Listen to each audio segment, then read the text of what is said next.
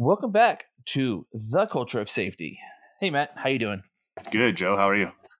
Oh, just another beautiful day. We had uh, it, out here in California. We just had those hurricanes and we had an earthquake. So yeah, it was a pretty pretty eventful weekend. What is going on out there? Was the hurricane bad? Was there a lot of rain? Was it windy? Honestly, it really wasn't really all that bad. It was honestly just like a normal storm. It was just funny because everybody's like, "Oh my god, it's a hurricane," and, and Californians are like, "Uh huh, yeah, rain, wind, yeah, whatever, no biggie." Um, and then, yeah, literally on Sunday we had an earthquake, you know, out there in Ojai, so it was fairly close to where I live. I felt it. I was like, "Eh." Everyone's like, "Oh my god, are you okay?" I'm like, "It's it's California, no big deal. It's nothing that we're not used to." So and it was really funny because I was talking to my wife about it, and she's like, "Oh my god, there was so much damage everywhere," and I'm like, "Damage? Like what? That makes in no Ojai, sense." there's nothing out there. yeah, and I was like, "What?" And she goes, "Oh yeah, all the roads were messed up," and I'm like, "Oh, I thought you meant like buildings collapsed because you know when you're like on the East Coast and you have a hurricane, everything is destroyed. It's like a tornado; it just destroys the entire coastline. Here, it's like, oh yeah, they had rain." And they had some more water, and a little bit of earthquake, and some of the roads were like like you know, there's mud on the road. That's about it. And I'm like, yeah, that's that's California. So yeah, it's been kind of crazy. How about yourself? It's good over here. no hurricanes. Yeah. It's what's funny here is like where we live, uh, it gets pretty hot, and here it was like 90, and they're like, "Oh my god, it's so hot." I'm like, "No, this is this is nice. What are you guys talking about?" You're like 90. I'm like, beautiful. this is the most amazing weather of all time. Yeah, I guess it's just that you know people are acclimatized to different environments, so it's a little different for yeah. everyone. I guess it'll be different once you once you hit the snowy season, huh? It's like 12 degrees out there. You're like, ah, oh, this is cold. They're like, oh, this is nice weather. Yeah, I was here last year for it, and supposedly it's one of like the worst winters, but uh, it was all right. It sucks, you know. I mean, it's some days suck. I like the snow. I don't mind the snow, but when it's windy and cold, that's when I'm like, nah, I'm good. that reminds me of a job I did out there in Meeker one time, and man, that was the coldest I had ever been.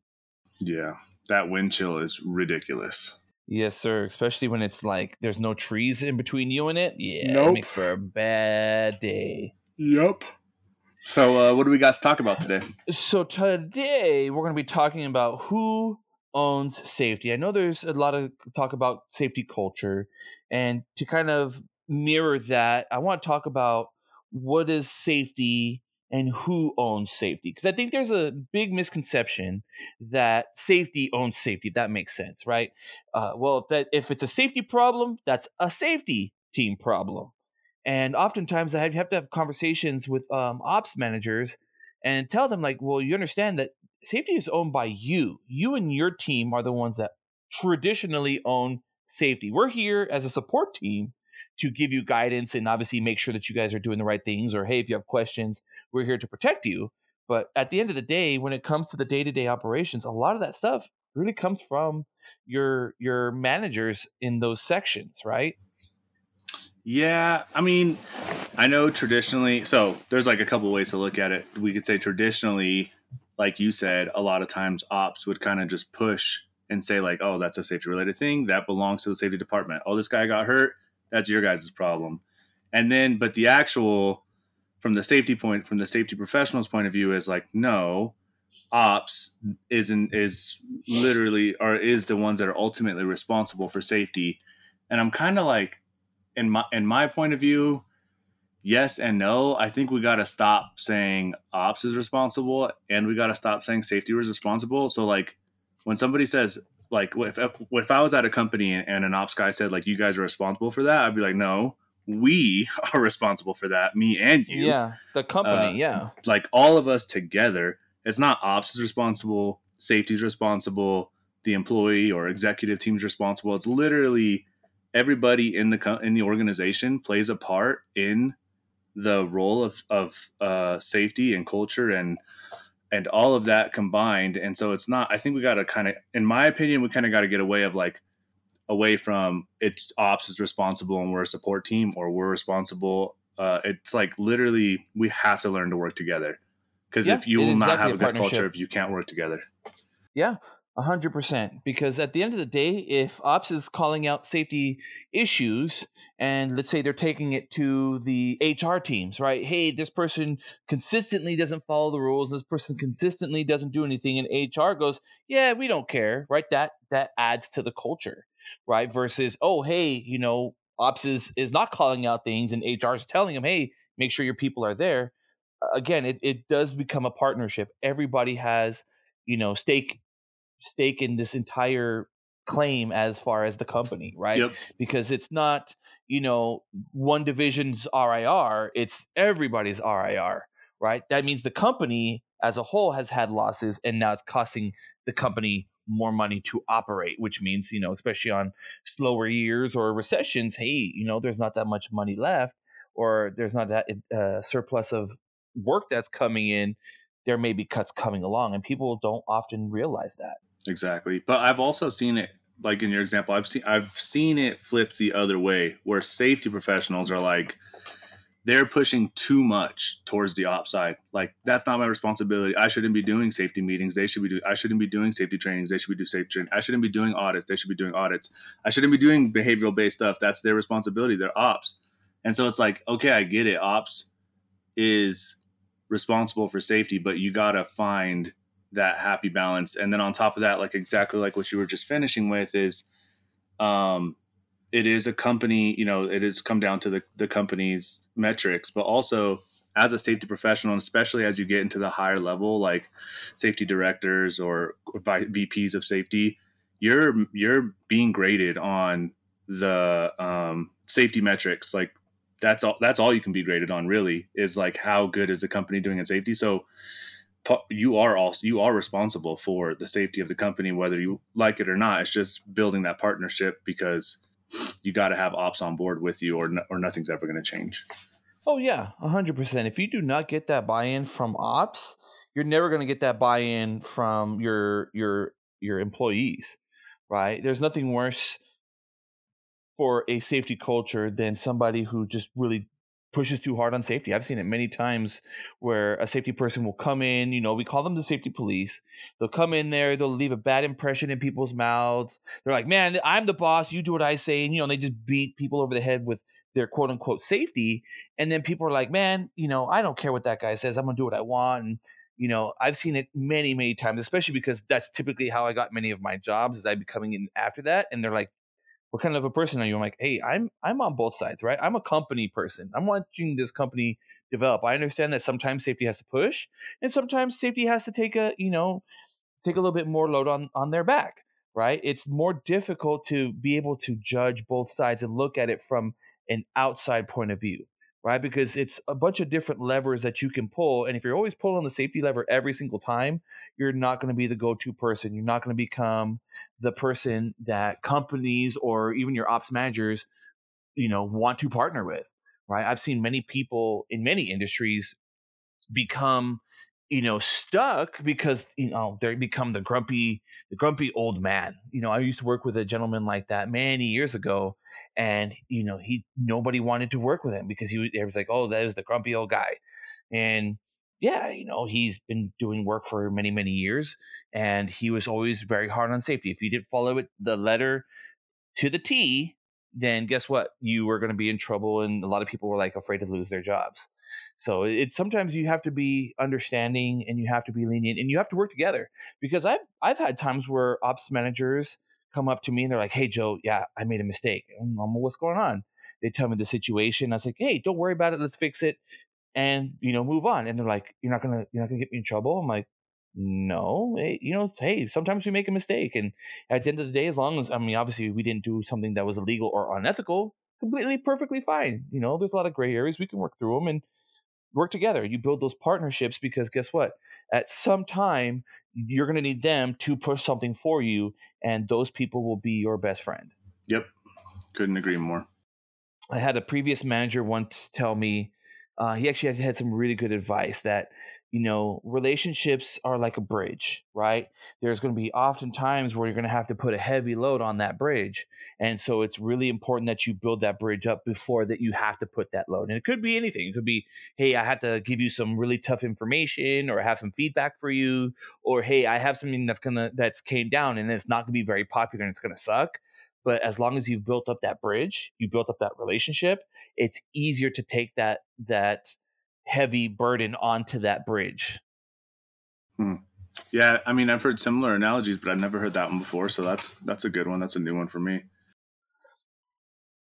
Yeah, he used to work in uh, uh, trucking, so it was it was kind of oh. an app. Yeah, it was kind of an app. It's like, oh, that actually makes perfect sense. You know, yeah, you have to you have to build those relationships every chance that you get because you will have those tough conversations like hey yeah this person messed up really big or hey we we have this new audit that's coming out and it's gonna it's gonna have you know a, a huge time cost to it or number uh you know financial cost to it and you're like uh but you know they're like yeah i get it. It's a it's a give and take and it, it literally has to be that type of relationship a give and take. Yeah.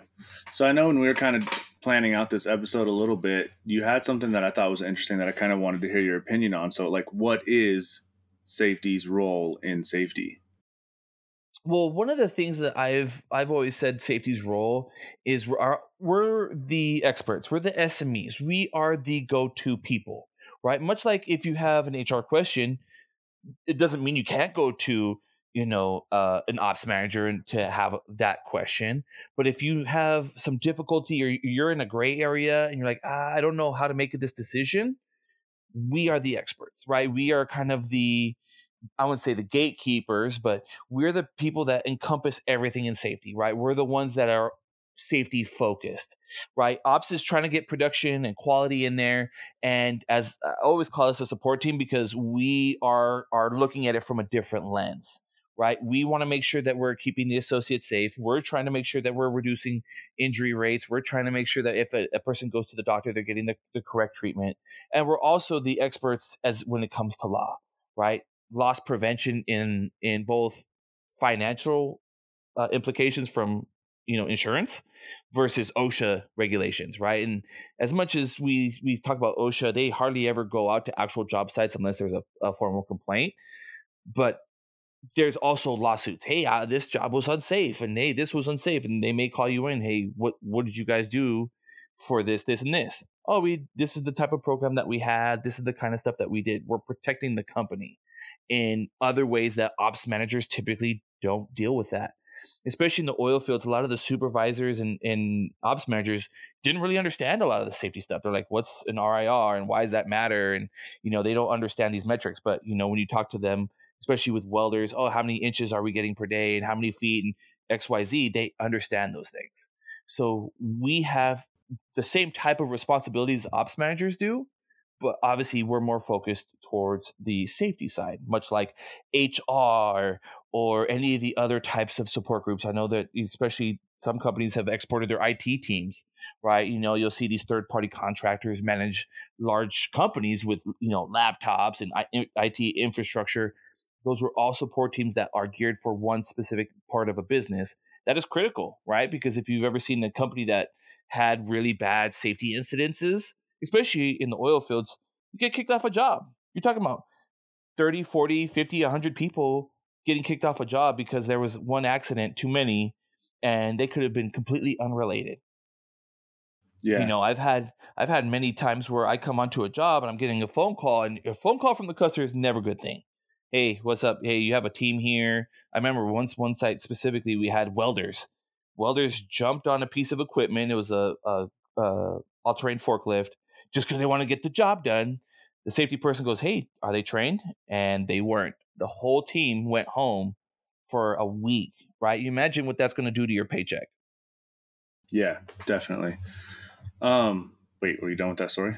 Yeah, that, I mean that. Like I said, that that's pretty much what we do. Is we're trying to prevent that loss because now, if you think about it, not only do those people lose wages, but now that project is a little bit more at risk because we have a whole week of them not working.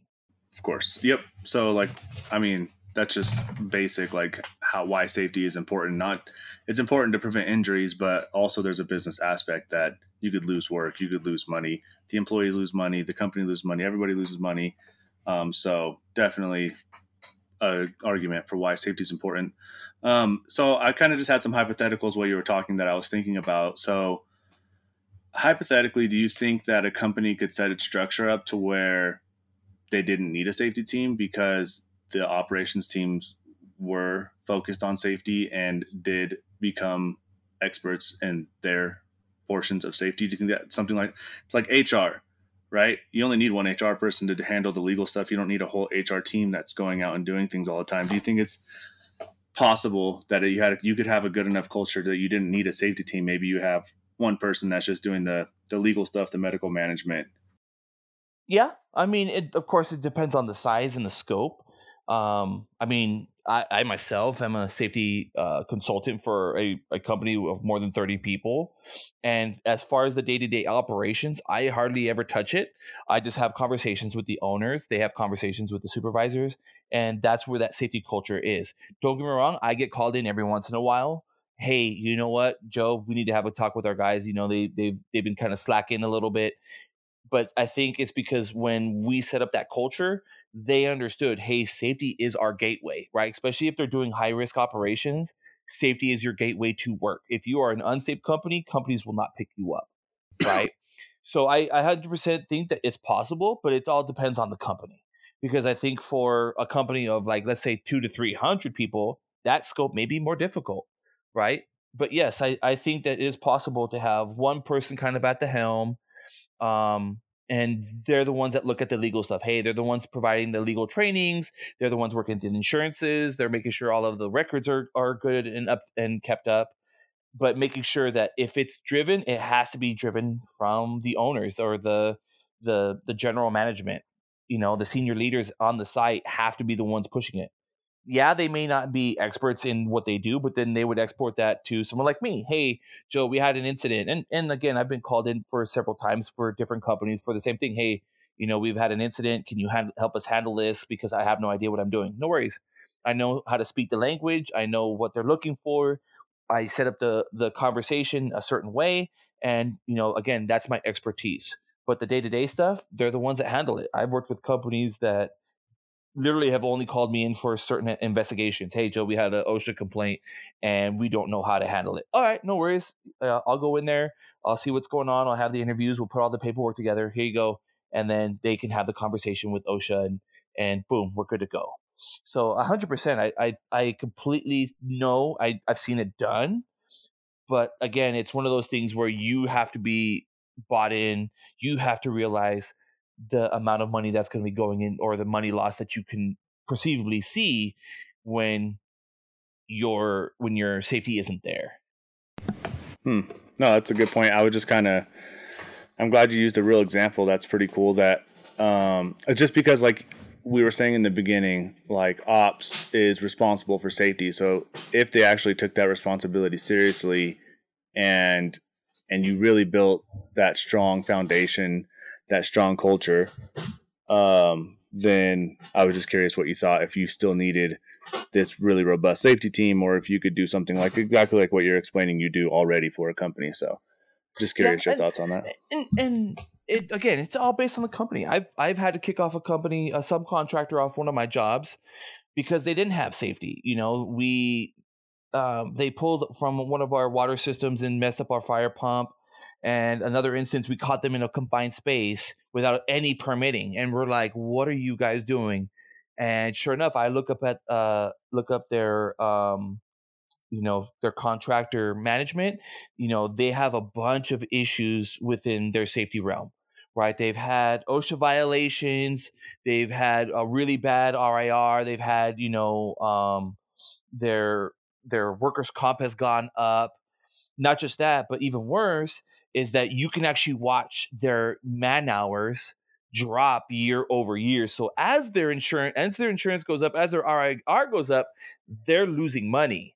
And I had a conversation with their supervisor because you know they still had work to do for us as a subcontractor. And I said, "Hey, I don't know if I want you guys on this job site. We actually kicked them off for about two months. So, you know, imagine all the work that they could have had, but they didn't because of these safety violations. And I said, look, you guys are going to sit there and you guys are going to try to blow smoke. Oh, yeah, we'll make sure we'll do better. Da da da. I'm like, I told him, like, I looked at your guys's your guys's record.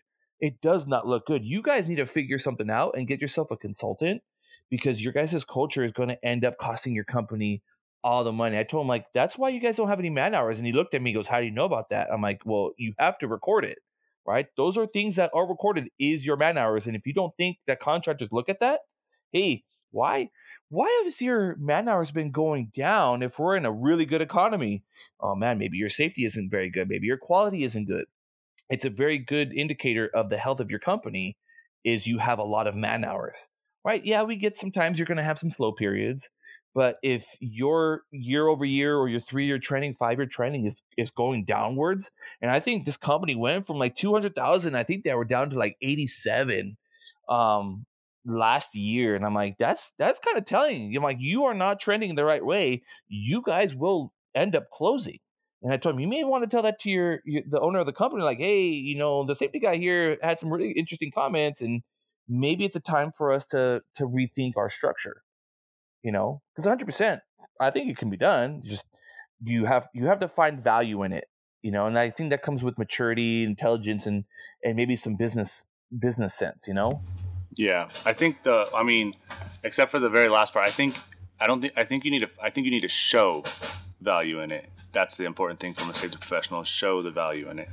Because um, i think most of the time as professionals we know the value of it that's why we're in the profession. But showing the value of it is usually a little bit more difficult, especially when you're oh, trying yeah. to show the value to owners, executive teams, and ops in general. Sometimes is that's literally like a, a huge portion of our job, right? Is to that's what we're supposed that's what we're supposed to do, basically. Um, oh yeah. And then because then if you do that, then you drive the if they understand the value, well then guess what? Then they're going to translate that into the work, and they're going to translate that down to the workers and the employees. And that's literally how you build a safety culture, unless you that's, disagree. No, I completely agree with that. It's it's like everything, right? We have to justify our jobs, right? If not, then guess what? We're not showing value. Guess what? We're gonna end up not having a job much longer. So I think I think you brought up a good point with that as far as you know the more difficult aspect, especially when speaking with some of the the senior leaders of a company, right? You're you're looking at the C suite and you're like, hey, so um, we're going to be costing, let's say, half an hour to an hour of your operations management's time, right? Any business, time is probably the biggest cost, right? We need to take them an hour of, let's say, 30 of our, our senior leaders, not senior leaders, but our, our, our frontline managers, supervisors to do this audit, right? BBSO, whatever it is. And they're going to look at you and go, why should they be doing this? Right? You're, don't get me wrong. Yes, safety team should be doing it as well. But they're going to say, well, why should they be doing it? Well, we're finding that when supervisors aren't involved, this is the cost on average for injuries, and we need to lower that down to make it worthwhile. And then you would say, hey, this is how much these, these people are making. This is what the cost savings would be overall, right? Because, like you said, if it doesn't make dollars, it doesn't make sense. And at the end of the day, again, it is a business. We can't sit there and overload our, our ops managers and go, hey, well, you should be doing this and you should be doing that. And they're, you know, all of a sudden, all they do is safety stuff. They never have time to do their own jobs. Exactly. That's basically what what I was trying to get at is that, yeah, it's they have their own jobs to do and yes, they are responsible for safety, but just finding that balance sometimes I think for safety professionals is difficult, especially because you're kind of getting as a especially like as a like a newer or kind of like mid level. Oh yeah, you're kind of getting it from both sides. You're you're being told like, hey, you have to you have to get operations buy-in, or you have to they need to be involved. Especially now, I think.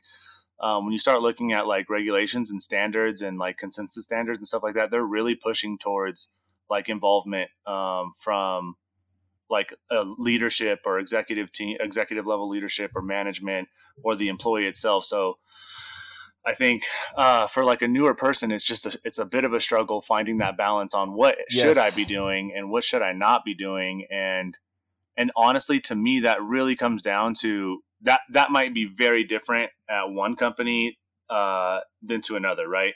And not Oh, that one is right or one is wrong, but at some companies, maybe this the supervisors do have the capability and are doing all of the the training, or or maybe they're doing the like a, a large part of the auditing, which I think would be pretty cool. Um, but at other companies, that just not might not be feasible. So the safety team or the training team takes on the training and the auditing and supervision gets involved in different ways. So I think as a safety professional, especially if you're the, the leader of that company, your job is to determine where's operations going to get involved, where's my team going to get involved, how do we interact with each other, how do we build the relationships with each other, um, and then how do we make this all work so that everybody wins in the end, the company, ops, safety, everyone. Yeah, I think I want to really kind of call back to what you said earlier is that that word balance because that's what it is.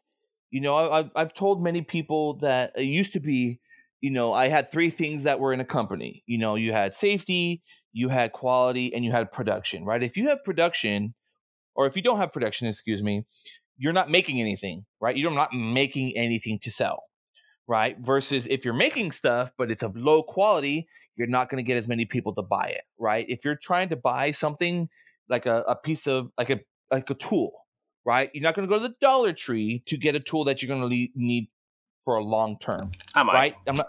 I mean, I'm not saying you wouldn't, right? There's times where you're like, "Hey, I just need this in a pinch. I don't have enough money to buy a nice one," right? If it's not a long term investment, it's just like, "Hey, I need this real quick." Bing, bang, boom, right? And then if you don't have safety, guess what? All that money that you're making from your quality and your productivity goes on the backside, right? You're paying higher insurance rates. You're you're losing productivity because of your your team members being hurt. You may have you know low quality produ- production because of you know morale. All those things. One of the other things I've recently added to that balance mix is customer experience, right? Because I think one of the other portions to this, and again, uh, you'll see here this customer centric focus now is operations are our customer, right?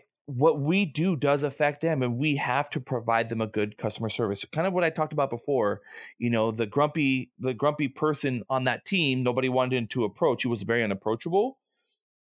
His customer service was not there. Yeah don't get me wrong his audits were good and he was able to do the work that was given to him right? Especially on larger projects he did the work. But when it came to that partnership it wasn't there. That customer service, that customer focus for that uh, for the ops managers was not there. I remember a bunch of supervisors telling me, like, "Man, I don't like working with that guy," and I'm like, "Why?" You know, because he was in a different division than I was. I'm like, "He's a pretty good, he's a pretty cool guy." He's like, "Yeah, but he just he's just so by the book, and there's no leniency. Like he doesn't understand like our perception that sometimes safety has to, you know, has to dial back a little bit."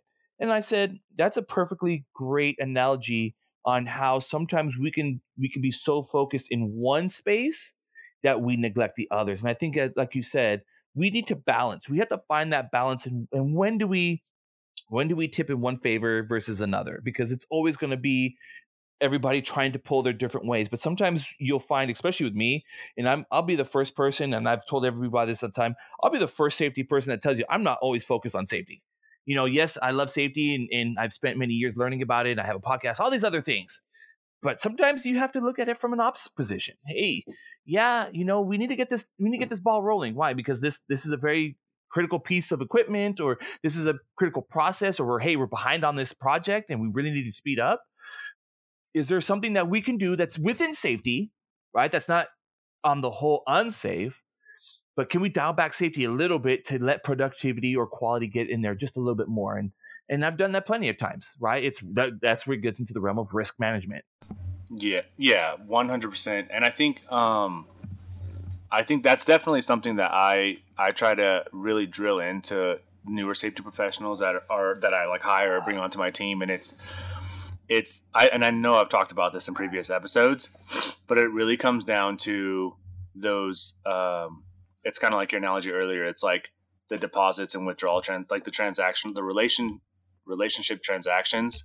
Basically, like sometimes you got to give operation stuff. In fact, not sometimes, like especially in the beginning, you should be giving more than you're taking. One hundred percent. Like does that's just my my perspective is if I'm new or if I'm just learning to deal with a new ops person, I need to be giving way more than I'm asking in the beginning because I got to build that trust. I got to build that relationship. And I just want to have a bank built up of like here's all the stuff that I've done for you and that I've tried to help you with and I've, I've tried to support you with um, because it's just going to make life so much easier the, the further down the road you go. If you come in and you're instantly trying to make those takes and, and get things done and you're not showing that you're giving at the same time, you're, you're, that relationship's going to be done. It's going to be really difficult to rebuild your, your bridge, like you talked about earlier. Yeah. Um, Yeah. and so, and then I even, I'll even go as far as like, I know you said, I'm not trying to have safety guys do operations jobs. Um, but I have no issue uh, saying like, Hey, I'm, I'm going to go head over to this job. Like, do you, is there anything you need me to take over there for you? Like, it's not going to cost me anything, right? To, I'm already driving over there anyways, and I'm only going to help this guy. So I think doing stuff like that, these small gestures, sometimes make a huge difference in the long run because you're just you're showing that you're a part of the team. If you want them to to embrace safety, sometimes you got to embrace ops and show them that you're willing to help them get a job done or not delay a job or get it done quicker like you said. So, but it's all about picking those moments. And and the big thing that you can fall into a little trap you can fall into with that is creating expectations that you're going to do that.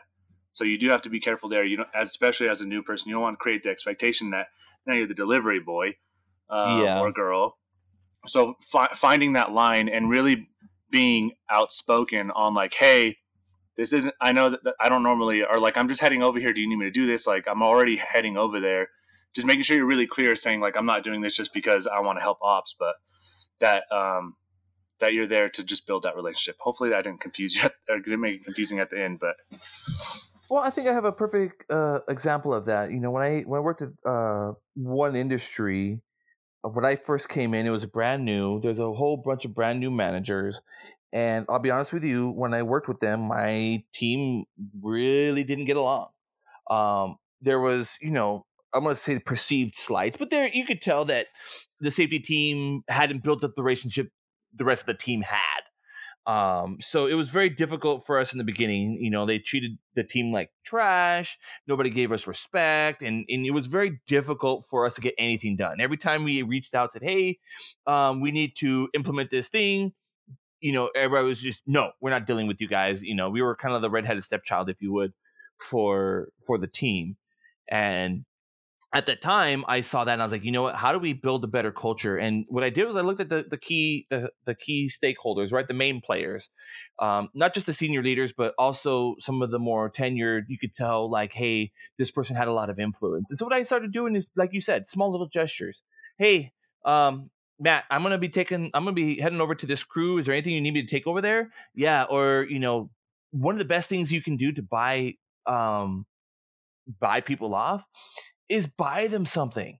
You know, listen to the conversations, and they may say, "Hey, I love Snickers." They they'll let that go, and you you know one day just go out there and buy a Snickers for them. Hey, man, I, I know that you like Snickers. I bought you. I, I you know you can pay it off. I bought myself one. I was like, hey, you know who like one? Matt. Here you go, Matt. I got you a Snickers. Right? Small little gestures like that help. Let me give you. Let me. Hey, everybody, listen in real quick. Here's a trick bribery. physical contact. yeah bribery here's here's a thousand dollars eye contact going out of your way to say good morning and say their name because everybody loves hearing their name and shake their hands the three critical things that will always get you buy-in because when you go there and you say hey good morning matt and you shake your hand and say you know good morning or fist bump or whatever it is that right there builds a lot of rapport hey, how was your weekend? You know, you listen to the many episodes ago. It's not always about business. It shouldn't always be about this. Hey, how's your kid? How's how's everything? How was your weekend? You know, if you're listening to the conversations and you're hearing, oh yeah, I'm gonna be going to Six Flags this weekend. Hey, you know, next week. Hey, how was Six Flags? Oh yeah, it was really nice weather. Oh, it's my favorite ride. Build that rapport with them. That those little small, little you know conversations is huge. For us managers what i actually learned recently actually it's something i practice anyway but it was just confirmed. Small talk right? The the couple of minutes before the actual meeting sits there and you're you're there with the hr manager and your ops managers or your customer those are your key moments for small talk. Hey how's you guys going? Oh yeah there's lovely weather. Yeah i'm gonna go to the coast this weekend or whatever you guys are doing.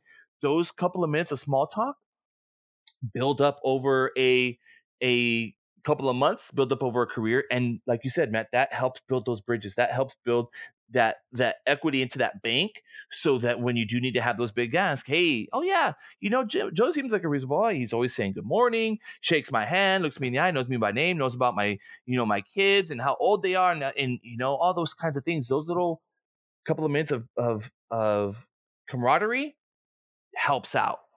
Yeah, that's honestly that is something that I really struggled with uh, coming up new to safety um, and I didn't. I had to learn the hard way through feedback, and then just through like, um, like performance reviews. No, no, no. Like from, you know, you hear feedback sometimes. Like uh, I've heard feedback because I'm I'm more of an introverted person, and um, so it was really difficult for me to like. It was I wasn't doing it because I I was being trying to be rude or be mean. I just felt awkward, and I didn't I didn't feel comfortable doing it.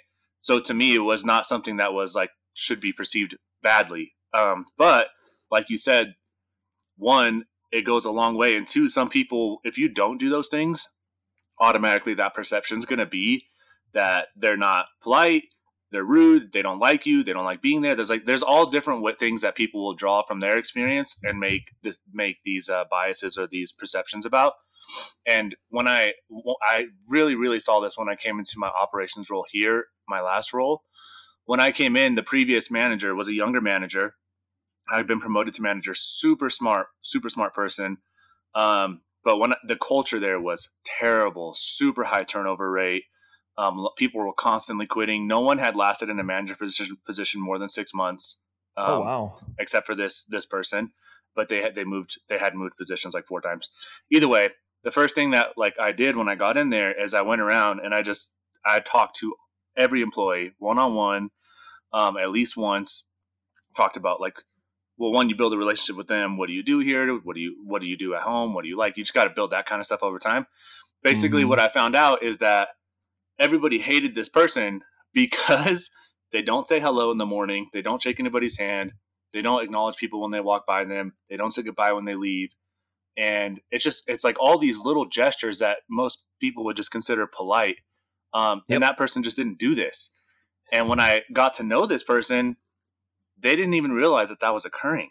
They just they just kind of like it was just their personality. They they didn't realize that it was affecting people that much and that their own team uh perceived them as rude mean and like just uncaring and it's just because that person's personality they didn't they didn't realize that that was even really happening. Um so and i, I think i was funny. in a similar i was in a similar situation coming up as a newer manager also. So it's just it's really really for some people it's really something you got to work on. You really got to pay attention to am i am i being polite? Am i going a little bit as a as a leader you need to be going above and beyond you need to be shaking hands or, or saying hello yep. making sure me uh, for me it was even just when I look at somebody for the first time of the day or throughout the day. If I'm if I make eye contact, I smile now. I don't care. I don't, it's just something that I've had to tell myself to do. I've had to build in the habit. It's just because if you don't smile and you look mad, people have told me lots of times like, "Why you look so mad? Why you look pissed off?" It's I'm not pissed off. It's just my face. just but, but now I have to make it a point that if I make eye contact with you, I at least give some small smile, a smirk, something so that you know, like, hey, I am not, I am, I'm here, like, with you, like, we're we're good.